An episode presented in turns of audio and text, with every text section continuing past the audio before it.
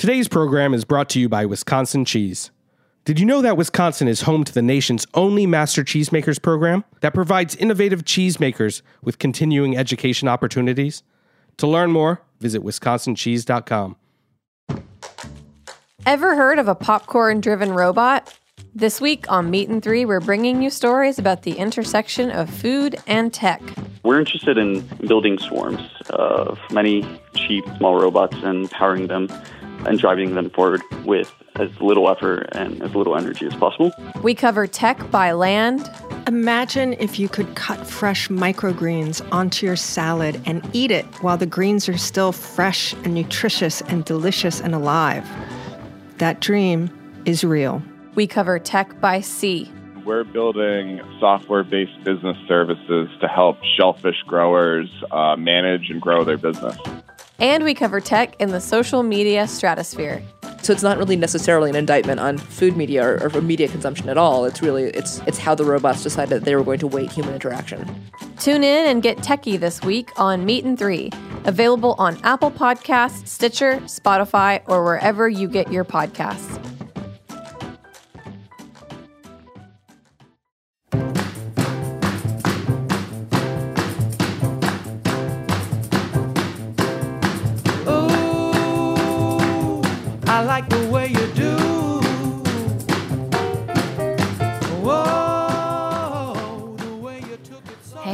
Listening to Eat Your Words on Heritage Radio Network, and I'm your host, Cathy Erway.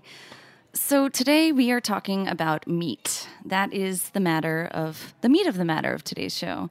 And um, but we're also talking about an incredibly we're talking with an incredibly inspiring woman in food, um, who also happens to be a really really good writer. She is the founder of the Portland Meat Collective. She has been teaching um, people how to butcher whole animals um, since 2014, and she is now the author of a wonderful memoir called Killing It An Education. So I'm very pleased to have on the line from Portland. Cam- Camas, sorry, I messed it up. Camas Davis. Hi. Sorry. Hi. Oh my goodness. I'm like, beforehand, I was like, I just have one question. How do I pronounce your name? And she's like, Camas. And I'm like, completely forgot. Common mistake. Um, yeah, I love your stories about how you got your name in the book, which are various and funny, but um, Yes. it has to do with the flower also. So Yes. that, Yes. that's one way of putting it. um, okay, so this is such an exciting book. Um, congratulations to you. Um, Thank you. And okay, so just to fill everyone in on uh, the backstory, but you know, just ten years ago, or not even, you were a food reporter for the Portland Mm-hmm. Monthly, for and you were writing, you know, as a food reporter for about ten years, and you lost your job, and then you decided to go to southern France to take up learning um, the skills of animal butchery. And this book explores that, and you have since gone on to found um, the Portland Meat Collective, and um, and go to talk about the the you know the heritage of whole animal butcher- butchery to many people. But um, what? Okay, so why butchery? Like you lost your job at a food magazine, and then you're like, "Yep, I'm going to go learn how to kill pigs." Right. yeah. Uh, well, I mean, in many ways, writing the book was my way of figuring out that the answer to that question. Um, because I don't know that when I decided to go to France and study butchery, I I had a bullet point list of, of why necessarily. Um, So you and I weren't think planning to write a book about this when you went to France? Oh no, no. no. In fact, I when I went to France, I had said to myself and to others, "I'm not writing about this." Um, Mm. I, very, I very much wanted, having been a, a food writer and, an, and a magazine editor for so long, um, I really wanted to have an experience in which I did not have to take notes um, and to see what that was like. Yeah. So yeah. Um, so I, you know, I mean, I think I was moving toward towards this decision for much of my life in many ways. Um, you know, from a just personal perspective, I had grown up hunting and fishing with my my father and my grandfather. Um, but I had also, and so I'd seen the processes, you know, by which wild animals get to your table. Um, but I also had a, mo- a mother who um, didn't. She ate meat, but she didn't want to touch raw Right. meat, um, Right. and and was a bit squeamish, as many people are about um, about those processes. Very two And- two very different poles there. Then Yeah, and so I, I sometimes, I mean, in the course of writing this book, I've sort of thought, oh, I wonder if those two poles are what shaped my curiosity about this, and and what made me not only curious but sort of um, torn between which where to be on the spectrum of eating meat and not eating meat. And I'd also, you know, been a vegetarian in my teenage years and in my college years, and so that and so there was, you know, some question of morality and and ethics that had always Mhm. been in the background. And then, as a food writer and as a journalist, um, I started. I, I noticed that when I asked chefs, um, or when I was writing about a cut of meat, when I was a restaurant reviewer writing about a cut of meat, and thought, "Oh, this is good. Why is this so good?" and would sort of start to dig a little bit deeper and ask the chef, you know, where, why is it so good? Where does it come from on the Mhm. animal? Uh, I just didn't get many satisfying answers. Oh. Um, Hmm. And often, you know, often it was, well, it has a lot of fat in it, or Hmm. You know, it, The it- I think it's yeah. from yeah, or I think it's from this part of the animal. But most of the chefs at the time, when I was writing about food, were not doing butchery, and so they were buying box cuts of meat and didn't really know much about where it came from necessarily. Um, and that was kind of shocking to me. And then the the more I drilled down, the less answers I would get. I would, you know, call the distributor and they didn't know much. And then by that, you know, by that point, the meat was from four states over and a, a huge, you know, processing facility that wasn't going to answer my calls. so Bandsaws, yeah. yeah, so I just, from a journalistic perspective, was kind of like, what? Where is, is that all there is? you know, like Yeah. is all there is eating this cut of meat and and not really knowing much about it. Um, and so I think all those things kind of pushed me, and then also working in magazines in New York, specifically at Saveur magazine. Um, I had worked on a, a couple of stories. Um, one about a set of two brothers uh, in New Jersey, the Maresca brothers, um, who um, did a whole, ran a whole animal old school, you know, old old school uh, whole animal butchery shop. And that was the first time I'd really thought, like, wait, there are butcher shops that aren't whole animals. Like, what, what does that mean?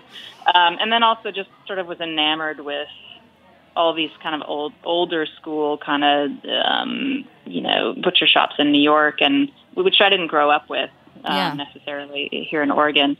Um, and so I kind of had this sort of cultural obsession in a way uh, with the, the culture of these old old shops, and also became aware in in working on these stories that those guys were going to retire, and and Hmm. that maybe there was no one to step in in their place. Mm-hmm. So that that gave me pause and and made me ask more questions as well. Yeah. So quite a transformation, though. Um, this book is about your whole trans- many transformations uh, from a writer to a teacher, um, and so forth. But uh, Mhm. you also were of of feminist vegetarian in college. Uh, you Yeah. fashioned yourself after books like The Sexual Politics of Meat and Mhm. um, didn't eat meat. So, uh, what do you think is the transformation in the last, I don't know, decade or so, or in the time that you've been teaching people about um, butchery? Do you have you seen a, a sort of change in general attitudes around meat, Uh, in my own or other people's? or from yeah, just from common, just popular awareness? Yeah, that's your I- definitely, mission, right? definitely. I mean, I think you know when I set out to go to France and learn learn those basic processes, um, and to also learn, you know, is there any way to raise meat outside of the factory farm model? Um, there in Portland, and I think in other lar- you know, major cities in America, especially New York, where I had just moved from, there was this sort of um, there's kind of a meat renaissance going on where Mhm. people were kind of waxing poetic about bacon and trying to you know season their bacon with pine needles and coffee and um, you know I think a couple of people around the time I moved to Portland in 2007, a couple of chefs had started doing whole animal butchery Sure. demos. Yeah. Um, I remember as a restaurant reviewer producing stories, uh, photo shoots for the magazine here in, in Portland, in which we had Naomi Pomeroy and Gabriel Rucker, you know, posing with pig heads, and so there was this kind of like fetishization of meat going on. Um, and I didn't really know why or where that was coming from, and didn't honestly think very hard about it. I think I sort of got on that bandwagon.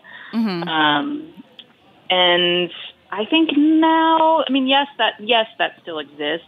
Um, I try to distance myself from that as much as possible, but I think now there's much more of a among the chefs that I work with and that I know um, a much more concerted effort to actually not fetishize and to really dedicate themselves to figuring out how do you use the whole animal, how do you source animals from non-industrial sources, how do you make money doing that, and I think those chefs have over time influenced um, consumers. You know, at least in at least in larger cities. I don't know that that's happening everywhere. Right. Um, That's interesting. but that- you even see, I mean, I even see in grocery store chains that aren't really selling the greatest, most appealing meat in the world. These the language of you know farm to table and whole animal butchery and Yeah. um, but you know old school butchers is still utilized in a way that's interesting, even if it's false.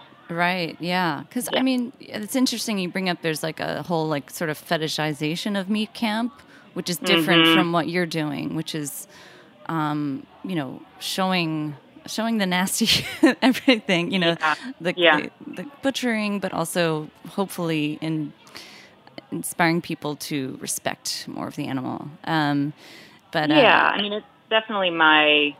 I've come to realize that, or I've come to believe that by not being a part of the, those processes and not seeing signs of them or just not witnessing them, we continue to kind of support a system of meat production that isn't necessarily great for us or for the animals or for our planet. And that the more sort of, it's not intuitive, but I feel like the more we see and the more we dig into those processes, um, the more we think, and then we kind of change our tune and we change how we, you know, we do have respect and reverence for that process. Um, we do understand how meat is raised outside of the industrial model, and we start to, you know, eat less of it, Right. buy it from different sources, think about it differently. So that's, you know, in the end, that's ended up being my, my goal through all of this. I wouldn't say I started out when I went to France so articulate about any of that.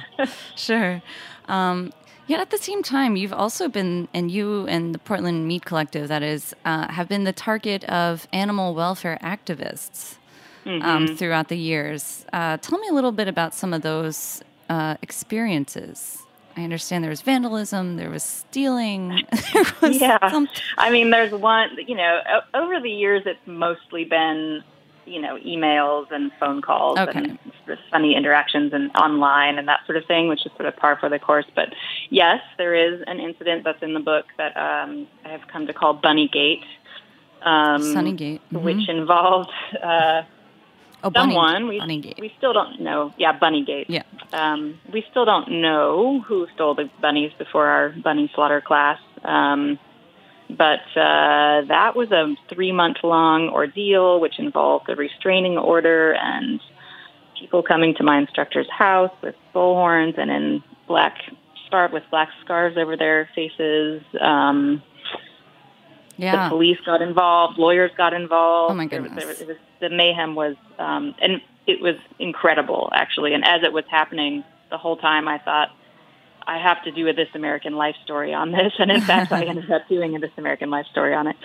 Um, Nice. but it was it was really the first time that I, I hadn't really actually thought that what I was doing was um, was going to be a problem for that that crowd. I actually kind of saw what I was doing as having many common uh, goals in the end. Um, but as it turns out, bunny, bun, rabbits, bunnies, whatever you want to call them, um, are very controversial.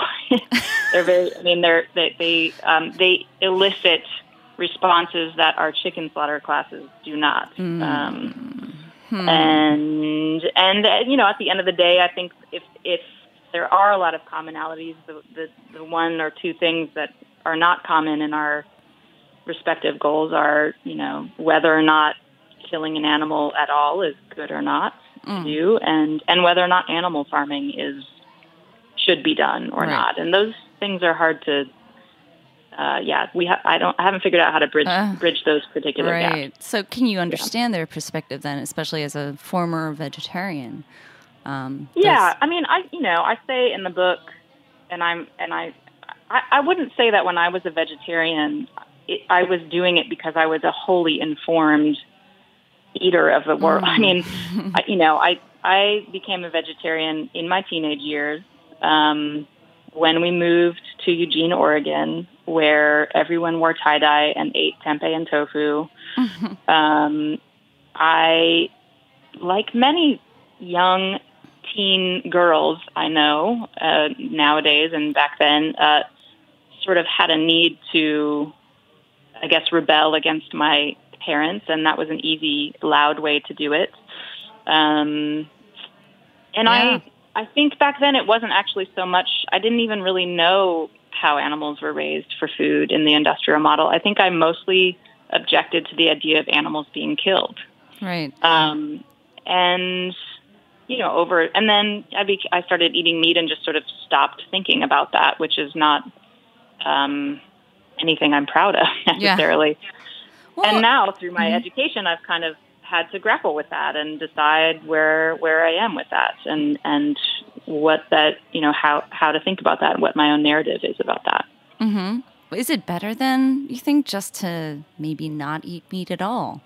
Um, we've been seeing a lot of movement in that direction with things like stem cell agriculture meat and uh, companies like WeWork saying that they're not going to serve meat because climate. Um, you know, it's one of those. It's one of those time. It's resource intensive foods. Yeah, I think- yeah, yeah, I, I, um, I think there are a couple. I, I think not eating meat at all certainly decreases the amount of damage um, that that particular system of production is doing. Um, but it's not that creative of a solution to me, um, and and I'm more interested in how do we use animals in agriculture in a restorative way. And I think what gets lost in the debate of whether you should eat meat at all or not is that not all meat is created equal and not all animal farming is created equal, that there are real real differences um, in how the industrial model works versus how a lot of the people that I'm working with who are doing more regenerative, restorative agriculture um, are utilizing animals in, in their systems. And I think that gets lost, and I think that that's unfortunate. Um, and, and I'm not convinced that if all of us stop eating meat um, and we start to have to produce um, uh, clean meat or whatever crops. you call it. Well, Yeah. well, but, I mean, clean meat is a whole Yeah. other thing. I don't know what to think about that. But, Okay. you know, if we have to just produce a bunch of vegetables and grains and we don't have animals to help us produce that, I think that we're going to have the problems that monoculture creates and the Mm. problems that, that monocrops create. And we're going to have soils that are not healthy. I think we're going to have um, far worse environmental problems um, in terms of land use. And Right. um, so I just think it's just more complicated than how the debate um, allow, allows it to be. Yeah, and just like when you're a teenager, there's a lot more, you know, there's a lot more complicated things than you knew at the time. Um, Yeah, and I mean, even just culturally, it was, you know, as a teenager, I was very much saying to my father and my grandfather, who grew up almost solely eating meat that they caught or that they killed themselves in the Wow. wild. I was That's impressive. saying, you know, that's not acceptable. That's Yeah. not, you know, you you shouldn't do that. I also was a lazy vegetarian, which many vegetarians I know are, and ate chicken and fish and eggs and now I know those things are actually kind of the worst things I could possibly have eaten. So, you know, the subtleties were were definitely lost on me, and I think unfortunately they get lost for a lot of vegetarian vegetarians. Well, um, let's talk a lot more about that and more points from this wonderful new memoir right after a quick little commercial interlude. Today's program was brought to you by Wisconsin Cheese. What do you think of when you hear Wisconsin cheese? For me, I think cheese curds, delicious, fresh, and squeaky cheese curds, or deep fried cheese curds. Cheese curds literally any way, anytime, any place. I think about Andy Hatch and Uplands Cheese, the farmstead cheese company behind Pleasant Ridge Reserve. I think of delicious stinky Limburger and its long storied history. I think of Dunbarton Blue, made by master cheesemaker Chris Roelli. I think of Roth Grand Cru Surchoix, which was named 2016's World Championship cheese, and Sartori's Black Pepper Bellavitano, the 2017 U.S. Championship cheese. Wisconsin produces the world's best cheese, with lush grasslands and a glacial water supply that produce the very best milk. Fourth generation cheesemakers combine old world tradition with new ideas and the highest standards to make innovative cheeses that win more awards than any other state or country. To learn more, visit wisconsincheese.com. All right, and we're back chatting more with Camas Davis, who is the author of Killing It An Education. Hi, Camas. Did I pronounce? Am I pronouncing your name right this time? You did. Good okay, job. good. Finally. um, so I love this book. Um, it's you know you start out really laying down the gauntlet um, with a scene of a pig being butchered in France, and I, I just love how in your face that is. Um, hmm but but necessary to the context of of the rest of the book, of course. Um, is this book, do you think, not for everyone, not for the faint of heart, as they say? I think it's precisely for the faint of heart, actually. Um, Good. I mean, I specifically talk in the book about what it means to be faint of heart and the consequences of that. Mm. Um, and I, you know, I think that, that that I talk a lot of, in the book about the cringe, that that that sort of cultural response we've all, most of us, have developed to any reminder of where meat comes from, and um, I think that cringe is a, a way to distance ourselves from the processes, such that we don't have to think about it, such that we do support a system of production that's kind of horrific. Um, and I think for me, I, I just feel more responsible not being faint of heart and sort of really grappling with it and, and looking it all in the eye and deciding where I'm gonna where I'm where I'm gonna draw the line. Um, and so I, I think we risk. I think we have, as a culture, decided that by cringing and and sort of removing something from us and saying, "Well, that's over there. I don't have anything to do with it." We think it sort of absolves us from responsibility, but I think that's really dangerous, and not just with meat. Um, Mhm. I think that's dangerous for a lot of reasons right now. hmm And so, you know, my hope is that this book can help, you know, sort of coax people into moving beyond that distancing and sort of thinking about, well, what does that distance serve? hmm Who Do you does think that distance serve? Do you think that everyone should try their hand at at helping or at least witnessing an animal slaughter if they're going to eat meat? I mean, I think that's a deeply personal decision, and I'm not going to prescribe that Right. for everyone. um, It's also challenging to access sometimes, right? yeah, I mean, my work is to make it a little easier to access, but Mhm. yeah, I mean, it's, it's definitely challenging to, to see that. All the, the the walls are tall and and thick around Mhm. those processes. Um, for me and for many of my students, I have seen the ways in which that changes how much meat I eat and my students eat, where I get it from.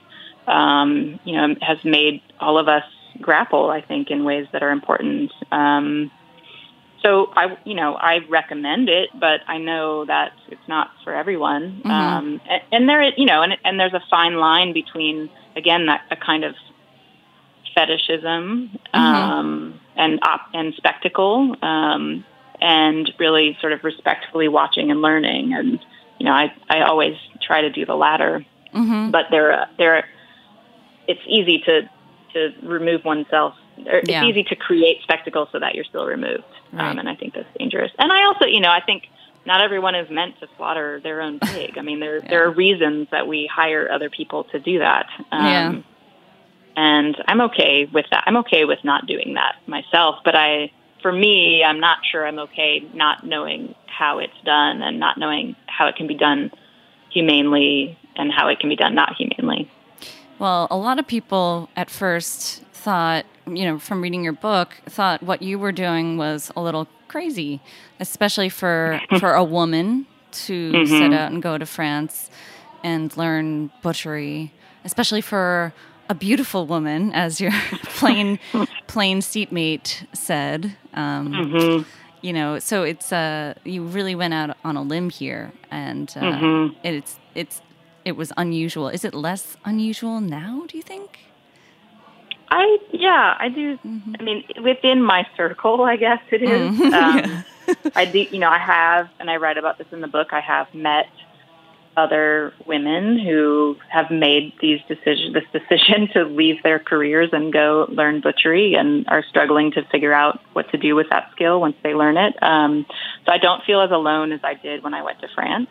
Uh, and you know, I think because I've been somewhat of a public figure and spokesperson for this movement that I find myself in, um, perhaps my image and my voice um, have become part of uh, cultural consciousness, so it's not Mhm. as exotic. But I, you know, I write about in the book too, not ever being sure if it always seems exotic. If the reason I'm being asked to you know, write about it or pho- get photographed with a cleaver, or the reason I'm being written about is is precisely because of the exotic nature of me being a butcher, and not because I have the right to talk about it or even am a good butcher. And and that's very much part of this sort of double bind, to use the phrase of a book that I wrote an essay for, um, sort of the double bind of of being a woman in an industry Right. that doesn't have women and to have ambition in that industry. Well, certainly, um, you may not have had too many role models to look up when it comes to butchery. But I'm curious. Um, this this book, you know, you weave together a personal narrative, which we haven't really talked that much about yet. Mhm, Um, mhm. In this book, in your explorations, transformations, and education about uh, butchery, but you talk about, you know, it starts out. Um, I, I want to say a little bit eat, pray, love ish because you you just came out of a long relationship and you go off to Europe. But that that's that's about where it ends. but you know, I'm just curious if there's any um, inspirations when it comes to food writing or food memoirs or any memoirs really that um, that you look up to in writing. Oh, so many. Um, I mean, I actually loved Eat, Pray, Love. I know it's sort of people are sort of embarrassed to say they love it for some reason. I thought it was a brilliant book and well written and so honest and sincere. Um, and yes, it got made into a movie with Julia Roberts and kind of ruined it for me. But um, I, I really love that book, and I, it's curious to me whenever I get asked, you know, is, is this the meat, pray, love of uh, the book world? Um, I always wonder, like, I, am I just being asked that because I'm a woman writing, or I, I'm I'm suspicious of the question sometimes. um, and I and it's a memoir, so I sort of um, I, I felt I felt like I needed to give some Hmm. context to the reader, you know, Totally. about where I was coming from and what I was going through personally at the time. So it, that's always an interesting question Well, for me to answer. It- Um, it's an engaging story, nonetheless. Yes, Yeah. yeah. but yeah, Um, so I, lo- I mean, Eat, Pray, Love, I loved. Um, I think right around the time I was writing the proposal for my book, um, Gabrielle Hamilton's um, Blood, Bones, and Butter came out, and uh, I loved I loved reading that book because um, her relationship to writing and food, I think, in some ways is sort of similar to mine uh, in the way that she sort of seems. I don't know. Maybe I'm wrong, but I sort of have the hunch that she sort of struggled to figure out which she wants to do occasionally. Um, but I, that undercurrent in the book was um, was important to me, I think, and I just the honesty of that book I, I really liked. Um, cool. Yeah. What about what about Julie Powell? Cleaving. I, I realized that it came out um, after you started. Or I think it came out like just after you went to France. So it couldn't yeah, have been. when I was in France. It was coming about Hmm. to come out, and I had I didn't even know about it. And I, my old editor in chief at Saveur had um, contacted me because I was writing some stuff online about my experiences in France, and he had said, "Oh, you should write a book." And uh, I said, "Nah, I don't know." And he had uh, told me to talk to his agent. So I talked to his agent, and his agent said, "Well, you know, yeah, a book sounds great. It would be a great book, but there's this book coming out by by uh, Powell." And so I thought, well, then it's already been done, whatever. And I actually never read the book purposefully. Oh, that's that's a smart move. Yeah. Yeah, I just didn't want to have it in my head because Yeah. it's such a similar Cool. uh, I, subject matter. I'm Yeah. curious if you're going to read it now that now that you're done. yeah, I, I probably will. Yeah. Yes. That's fun. Um, well, it looks like that's about all the time we have for today, but um, truly exciting week for you. So, congratulations, Camas. And Thank you. I hope everyone gets their hands on this book. Just came out from Penguin Press, killing it. And uh, you are killing it. So, thanks for coming. Thanks so much. It was a pleasure. all right. We'll see everyone next week on Eat Your Words. And we're done. Great. Okay, thank you so much. We're going to air this next week. We'll send an email to you and your